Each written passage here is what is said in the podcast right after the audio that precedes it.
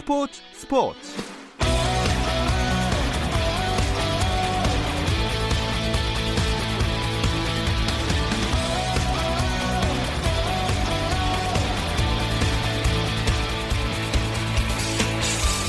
스포츠가 있는 저녁 어떠신가요? 아나운서 김종현입니다. 오늘 하루 스포츠계를 돌아보는 스포츠 타임라인으로 김종현의 스포츠 스포츠 출발합니다.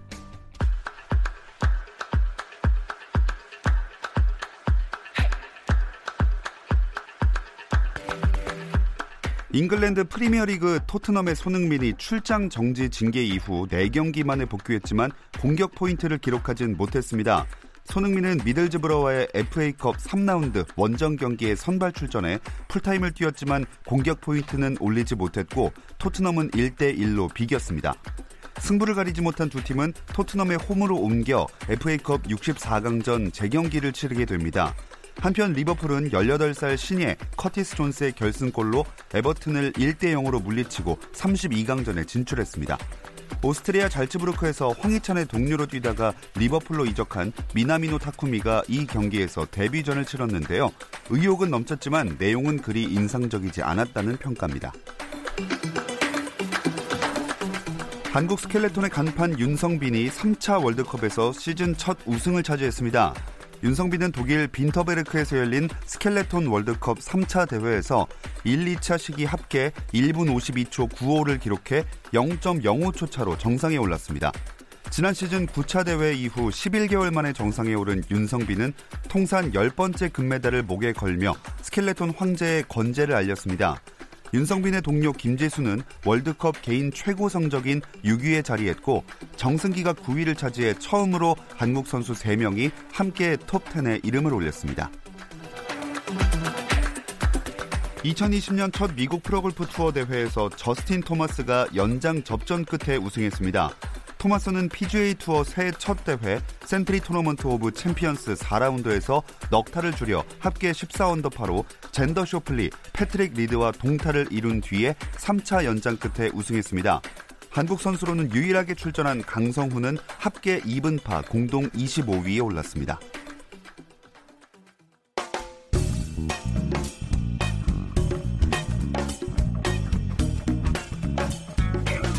안치용 정세영의 야구 한 잔. 월요일 이 시간에는 저와 함께 야구 한 잔 어떠신가요? 편안하고 유쾌한 야구 이야기 야구 한 잔 시작하겠습니다. 일단 문화일보 정세영 기자부터 인사 나눌게요. 안녕하세요. 안녕하십니까. 근데 안치용 의원이 또 어디 가셨습니다? 휴가 가셨습니다. 저 멀리 예. 바다 건너 아. 하로 시작하는 도시로 가셨습니다. 와, 하. 와이 왜 가셨죠?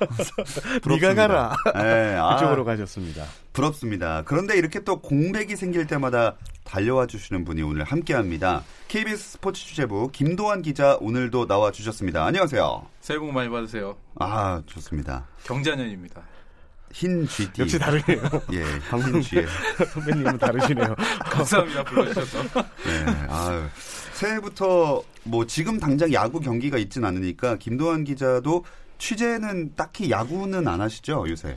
아니죠. 야구 하죠. 어? 야구 하는데 이제 조금 전에도 GT 선수들 음. 전화도 해보고 하는데 이제 야구 기자들이 12월 1월은 어떤 기간이냐면요. 이 전화해서 안 받는 선수들한테 좀 상처받고 또 콜백 안 오는 선수들 그다음에 카톡 이렇게 일자 안 지워지는 선수들한테 아. 뭐 바쁜지 아니까 이해는 하는데 그럴 때마다 조금씩 마음이 아픈 그런 추운 겨울입니다. 아, 네. 정확하십니다. 당하고 그렇지 오셨나 않아요? 봐요. 정확하십니다. 그렇지 저 않아요? 한 100명 정도의 연락 안 하고 있습니다. 것처럼 저렇게 네, 방금 당하고 오신 느낌이 물씬 뭔가 나는데 누가 한명안 받았어요 좀 전에. 아, 나 진짜. 예, 콜백 기다립니다 제가. 뭐 어쨌든 그 야구계가 뭐 음. 경기는 없지만 조용해야 어떻게 보면 맞는 걸 수도 있는데 네. 좋지 않은 사건 사고는 사고 소식들로 좀 새해를 시작했어요. 그렇습니다. 새해 벽두부터 또 KBO 리그 연이은 폭력 사건이 터지면서 팬들이 눈살을 찌푸리게 했는데 일단 NC의 그 이군 코치 A 씨가 지난 4일 날 가정 폭력 신고를 받고 출동한 경찰관을 또 폭행, 폭행하면서 어, 무리를 일으켰고요. 또 앞선 지난 2일에는 또 LG 투수 B 씨가 또 지난달 29일 날 어, 자신의 여자친구를 어, 싸우던 중에 말리던 남성의 얼굴을 또 폭행했다는 음. 사실이 알려져서 좀 무리를 일으켰습니다. 자, 이런 비시즌 기간에 좀 도덕 불감증이다라는 단어를 표현해도 될 정도로 좀 자주 사고가 일어나는 것 같아요. 네, 특히 지금 뭐 저희가 이제 아직 결과가 안 나왔으니까 실명은 조금 전에 우리 정 기자가 밝히지 않, 않으셨지만 예. 네. 지난해에도 SK 강승호 선수 네. 그리고 LG의 윤대영 선수 뭐 이렇게 좀 불민스러운 일이 꼭 1년에 한두 건씩 꼭 이렇게 일어나요. 그래서 제가 사실은 뭐 LG 좀 고위층하고 통화를 해봤더니 뭐 하소연도 하더라고요. 뭐 어떻게 얘기하시냐면 구단이 100명 정도의 그 코칭 스태프까지 해서 선수단 관리를 하다 보면 10개 구단이면 1000명 아닙니까? 이 1000명 중에서 1년에 한두 명이기 때문에 음. 조금 억울한 면이 있다. 하지만 이 한두 명도 뿌리 뽑기 위해서 1벌 100개를 할 방침이다. 특히 야구 관중이 840만, 807만, 그리고 지난해에는 728명, 8만 명까지 아주 급락했거든요. 예. 그러니까 이런 일들은 1월에는 좀 안 봤으면 하는 그런 뉴스로 저는 생각이 듭니다. 저는 이게 12월, 1월에 이게 비활동 기간이잖아요. 시즌 중에 선수들이 가족들하고 많이 그렇죠. 시간을 못 보내니까 좀 여유를 갖고 가족들에게 봉사하라 뭐 이런 의미를 담아서 두 개, 2개월간 이 휴식기를 갔는데 오히려 사건 사고가 터지면서 어, 분위기를 많이 어지럽히고 있습니다. 네, 진짜 관중 감소가 뭐 플레이를 어떻게 하느냐도 있겠지만 이런 사건 사고 때문에 더 관- 감소하고 있는 게 아닌가 하는 생각이 듭니다. 아까 김선박께서 말씀을 해주셨지만 지금 KBO 선수들이 불법 도박 걸렸죠. 금지 약물 걸렸죠. 음. 주 사고 있죠. 성추문도 있죠. 폭행도 있죠. 뭐 종합 선물 세트처럼 이렇게 좀 비위 행위가 좀 많이 어, 나오고 있는데요. 지금 지금 KBO 리그 보는 시선이 좀 따갑습니다. 네. 선수들 몸값은 천정부지로 치솟고 있는데 그 선수들의 의식은 아직 프로답지 못하다 이런 지적이 나오고 있는데 제발 좀 정신 좀 차렸으면 좋겠습니다 선수들이 그러니까 일부. 선수지만 네.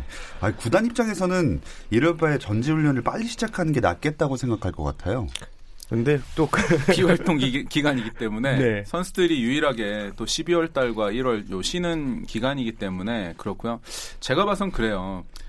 저희가 이- 예를 들어서 고등학교 담임 선생님이라고 하면 뭐 파출소 가서 누구 잡아오고 이렇게 해서 훈육을 시키고 뭐 교육을 하고 이럴 수 있지만 이 선수들은 이제 다 큰 성인이기 맞습니다. 때문에 교육을 하는데도 한계가 있거든요. 예. 그러니까 선수들 스스로가 정말 깨닫고 노력하고 인고의 시간을 보내야 되고 특히 이제 프로야구 선수들은 10년, 20년 사이에 짧은 전성기를 보내는 선수들이기 때문에 맞아요. 순간의 실수가 되돌릴 수 없는 그런 씻을 수 없는 아픔이 된다는 걸 분명히 깨달아야 하고 또 하나는 이 지금 FA 제도가 이렇게 많이 바뀌잖아요. 선수들의 목표가 FA인 선수들은 목표 의식이 뚜렷한 선수들은 이런 거 절대 안 합니다. 음. 아. 그런데 조금 뭐라고 할까 야구에 대해서 흥미도 좀 떨어지고 목표 의식이 없는 선수들 맞습니다. 뭐 저희들도 맨날 새해만 되면 작심삼일 뭐 이런 거 하지만 작심삼일이더라도 목표를 좀 갖고 생활을 했으면 제가 뭐 이런 얘기할 뭐 자격은 안 되지만 좀 그랬으면 좋겠습니다.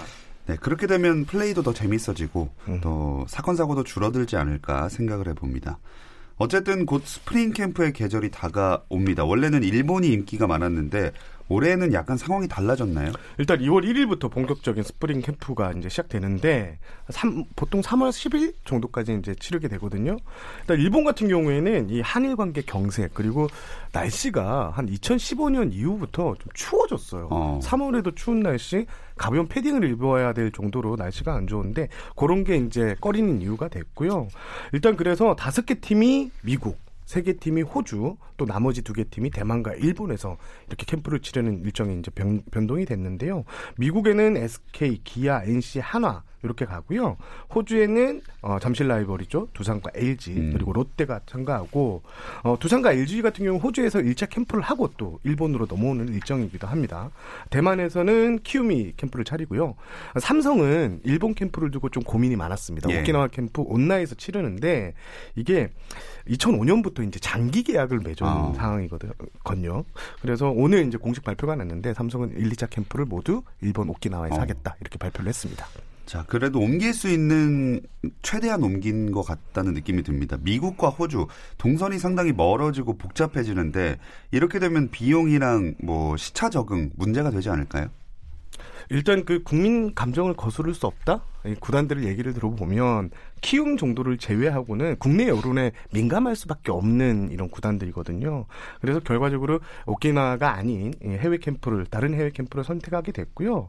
또 일단 날씨면 그러니까 그래서 이제 긍정적인 면을 찾아야 되는데 구단들의 이제 좀 마음으로 이렇게 생각하는 부분이 날씨가 미국 음. 서부 지역이나 호주 같은 경우에는 너무 괜찮다. 대만 가오슝도 작년에 롯데가 다녀왔는데 날씨가 좋다고 계속 칭찬이 어. 많이 쏟아졌거든요. 어, 그런 점에서 그리고 또 이게 일본으로 많이 향하는 이유가 이게 연습 경기 때문이었는데 이제 애리조나의 다섯 개 팀이 아니 그러니까 네 개 팀이 모이면서 이 미국 이 리그도 애리조나 리그도 만들어지게 되면서 음. 최대 약점을 지운 것도 소득입니다.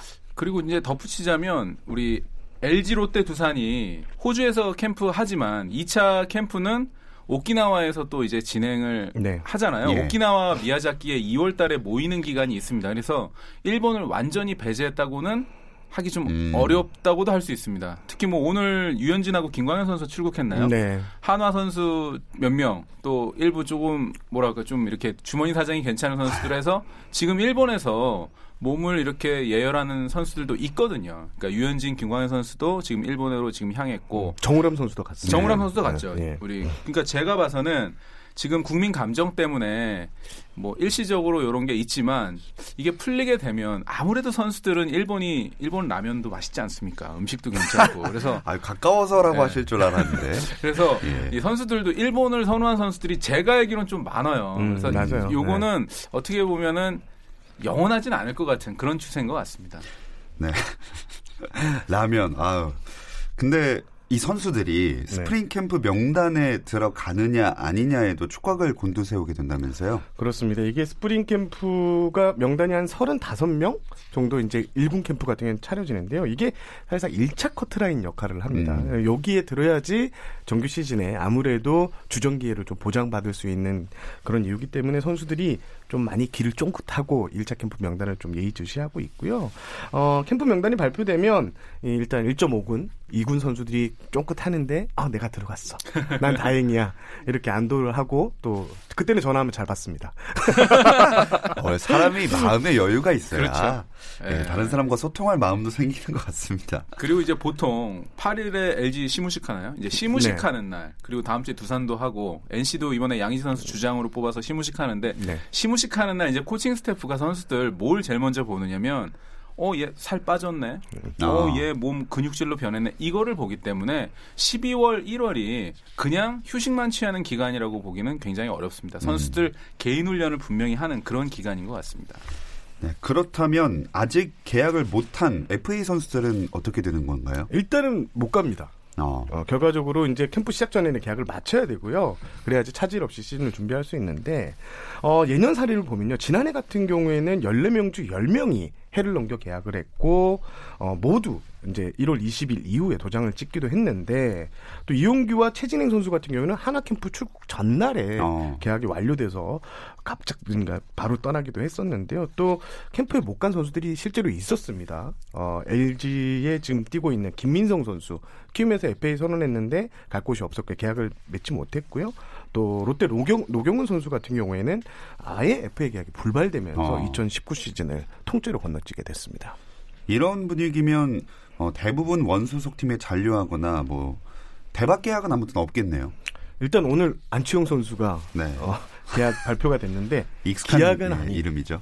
예, 안치홍입니다. 그렇습니다. 예. 안치홍 선수가 롯데로 이적을 했습니다. 롯데가 계약 기간 2년 최대 26억 원에 계약을 했는데 이번 계약이 좀 독특합니다. 이 어, 옵트아웃 조항이 들어가 있는데 계약 기간 2년이 끝나는 시점 20, 2022년에 또 2년간 최대 31억 원이라는 이 계약이 어. 보장되는데요. 이게 보장이 되려면 선수 그리고 구단이 상호 합의가 돼야 됩니다. 어. 아니면 없던 일이 되는 거고 그렇게 되면 자연스럽게 안치홍 선수 또 FA 자격을 얻는 이런 조항이 되는데 저는 모르겠어요. 지금 아직 4년 재취득 이 문제가 해결되지 않았거든요. 이런 상황에서 나중에는 FA 제도가 바뀔 것이다. 예. 그래서 계약을 하, 하겠다. 이렇게 나왔는데 조금 선뜻 이야기는 어렵지만 일단 2년 26억 원을 안치홍 선수 확보를 했고요. 이 금액을 추산해 보면 기아에서는 아무래도 그렇죠. 훨씬 떨어지는 계약을 제시 받아서 음. 안치홍 선수가 어, 기아가 롯데를 선택한 이유가 아닌가 이렇게 그러니까 보여집니다. 그 좋은 지적인데 4년 동안 56억 원이잖아요. 네. 그런데 이 팬들이 좀 쉽게 생각하실 게 4년으로 하지 마시고 2년으로 네. 2년이면 최대 31억 원이니까 뭐 이것도 옵션을 빼면 기아의 제시액은 분명히 제가 봐선 헐값이었을 거다. 아니면 기아에서 안치홍 선수의 그 뭐 많은 스카우트들이 지적했던 그 수비 문제, 수비 문제를 지적하지 않았을까 이렇게 좀 예상이 되고요. 또 한 가지는 제가 롯데 지금 운영팀하고 좀 통화를 해봤는데 롯데에서 수비 문제 이야기가 나왔대요. 음. 그 토론하는 거. 요즘에 어. 뭐 스토브리그 뭐 드라마도 있는데 그거하고는 전혀 다른 분위기입니다. 근데 이 롯데 측 이야기는 안치홍 선수가 6kg인가를 빼고 나타났대요. 어. 협상을 하는데 안치홍 선수가 살이 많이 쪘다. 예. 이 좌우 수비가 좋지 않다라는 지적을 워낙 많이 받았거든요. 네, 시즌 중에도 정말 많이 네, 받았어요. 제가 알기로는 뭐 SK도 수비 때문에 결국 네. 발을 뺀 거 아닙니까? 네. 그러니까 그렇다면 롯데자이언츠도 결국은 이루수 1루로 전향이 아니라 이루수로 지금 픽업을 한 건데 음. 그러기 위해서는 뭔가를 좀 보여달라고 했더니 지금 뭐 살도 굉장히 많이 뺐고 어. 그리고 식이요법도 한다 그래요. 조금 전에도 뭐 물어보니까 지금 저녁을 안 먹고 있는 것 같더라고요. 그러니까 그 정도로 노력을 하는 과정에서 롯데 성단장이 어, 택한 것 같은데요. 이 계약은 사실 올 시즌 스토브리그엔 가장 큰 음. 화제인 것 같습니다. 네, 뭐 조건도 좀 이색적이기도 하고 이래저래 열심히 준비하는 모습이 보입니다. 그 김도환 기자님은 통신비가 어마어마하게 나올 것 같아요. 항상 이야기 들으면. 아, 반면에 연봉 협상은 다들 빠르게 마치는 분위기네요. 지금 일단 거의 10개 구단 모두 한 90% 정도 어, 마무리가 된 상태고요. 일단 가장 먼저 계약을 마무리한 구단이 KT인데요. 지난 3일 날 1군 재계약 대상자 전원과 계약을 그 완료했다고 밝혔습니다. 어, KT에서는 이대원 선수가 좀 눈길을 끌었는데 연봉이 아, 작년에는 신인 신분이었기 때문에 2,700만 원에서 올해 아, 1억 원 네, 계약을 예. 한 것이 가장 눈에 띄었고요. 그리고 키움도 중간 그 연봉 협상 결과를 발표했는데 김하성 선수 그리고 저희 방송에 나왔던 이정우 선수가 아. 어, 계약 그 연봉 계약을 완료했습니다. 김하성 선수 같은 경우에는 어, 지난 시즌 연- 연봉 3억 2천만 원에서 어, 5억 5천만 원에 올해 연봉 예. 계약을 체력했는데 이 5억 5천만 원이요. KBO 리그 역대 7년차 선수 가운데 가장 높은 금액입니다. 어. 그리고 이종우 선수도 지난 시즌 연봉이 2억 3천만 원에서 1억 6천만 원에 뛴 3억 9천만 원에 사인했고요. 어, 이종우 선수의 연봉은 어, KBO 리그 4년차 최고 연봉입니다. 아, 또 나왔던 선수라 그런지 괜히 더 뿌듯한 느낌이 듭니다. 그리고 두산 김재환 선수의 메이저리그 도전 그 결과가 오늘 오전에 나왔는데요. 이 이야기는 잠시 쉬었다 와서 나눠보겠습니다.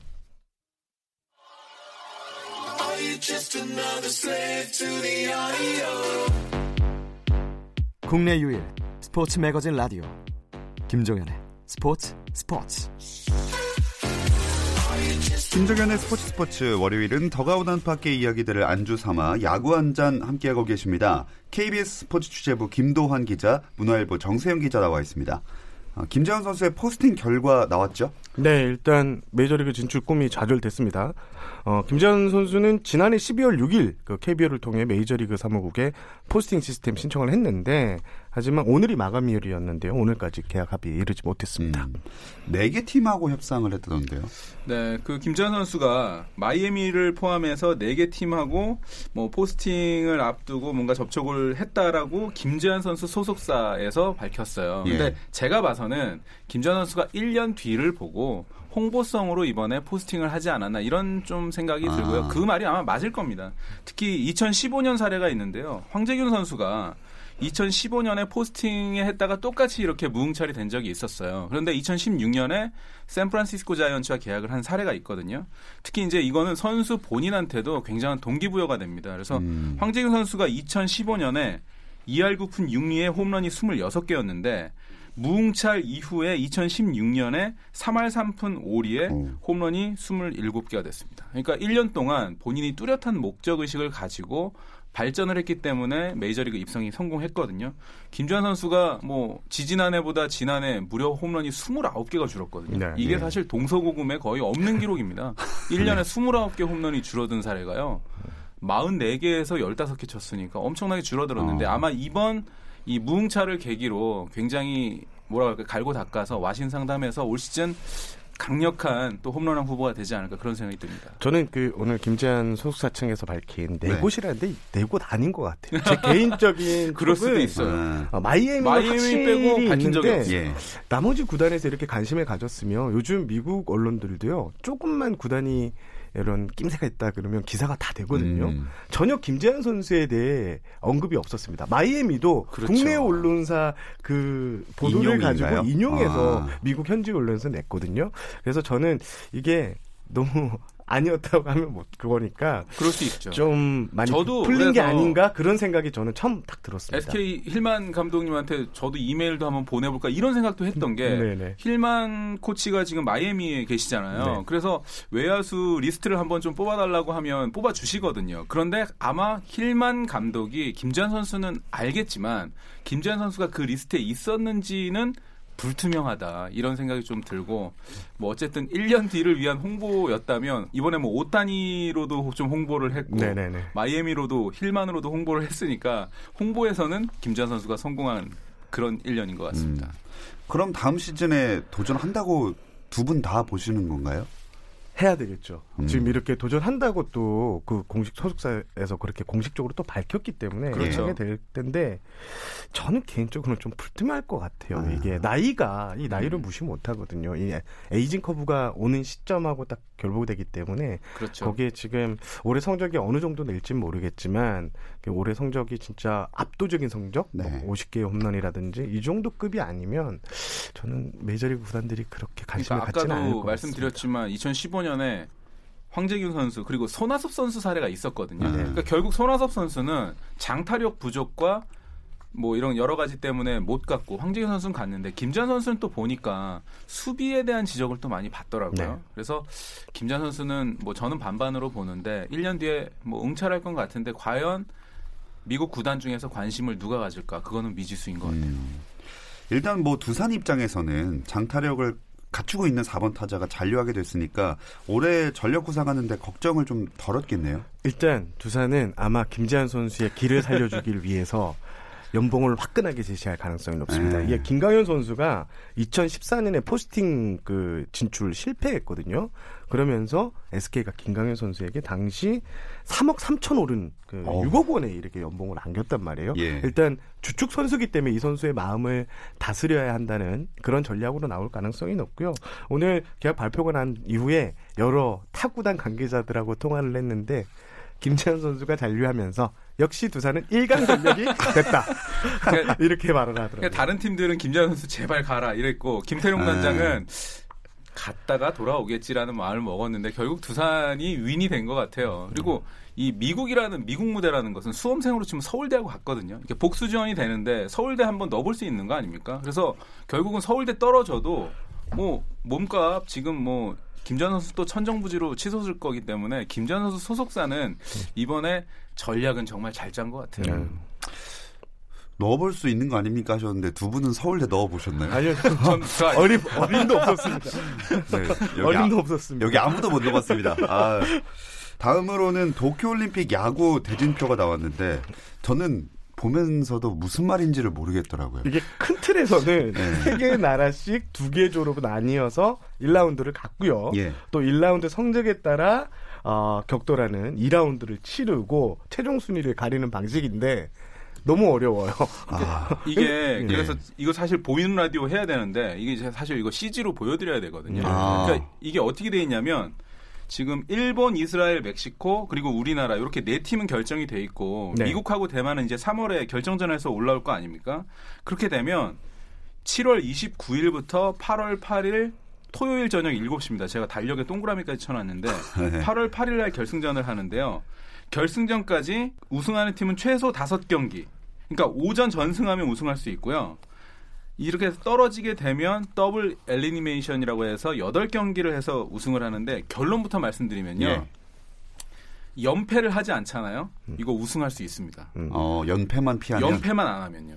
그러니까 한일전도요. 최대 제가 아까 카운트 해 보니까 세번세 붙을 번. 수 있고. 그러니까 한일전을 많이 하기 위해서 또는 한국과 미국 대결, 일본과 미국 대결을 많이 치르게 하기 위해서 이 double elimination 제가 영어를 잘 못해서 죄송합니다. 이 두번 지지 않으면 우승할 수 있게 만들어 놓은 제도인데요. 이 월드 베이스볼 클래식에서 실제로 2009 년에, 예, 네. 우리나라가 일본하고 해서 뭐 앞에 이겼다가 뒤에 지고 뭐 떨어지기도 하고 뭐 이런 식이 됐잖아요. 마지막에 져서 마지막에 져가지고 그렇죠. 그러니까 결국은 조 1, 2, 3이 조 1, 2, 3이 세 팀이 두 개 조로 나눠서 맞붙은 다음에 패자 부활전 조와 승자에서 진 팀이 붙어서 계속 이렇게 해서 붙는 조입니다. 음. 근데 이거 그러니까 보이는 무조건 라디오로 좀 이기는 게 CG 좀. 해주세요. 예, 예. 그러면은 1위로 통과하면 조금 유리하긴 한 건 거죠?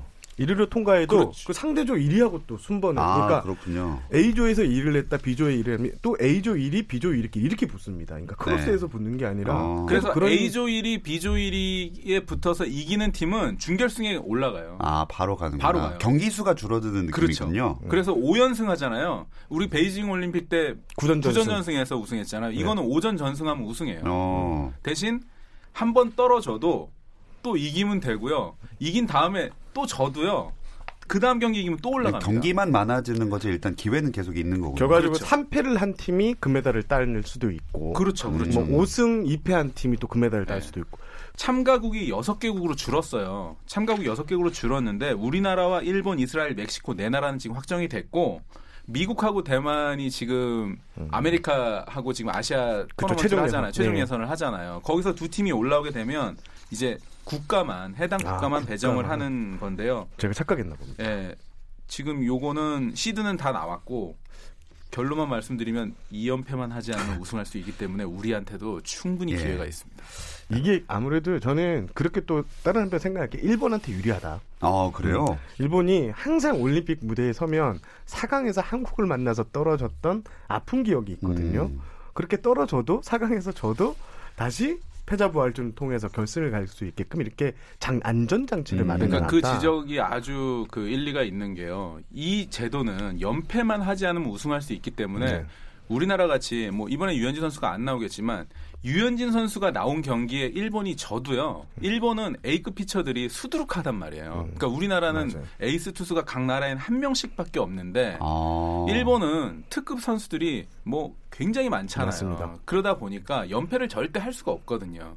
그러니까 한 번 이고 1승 1패씩만 계속해도 우승을 할 수 있는 제도기 때문에 일본이 유리한 것만은 분명합니다. 어, 굉장히 날카로운 또 지적을 해 주셨습니다.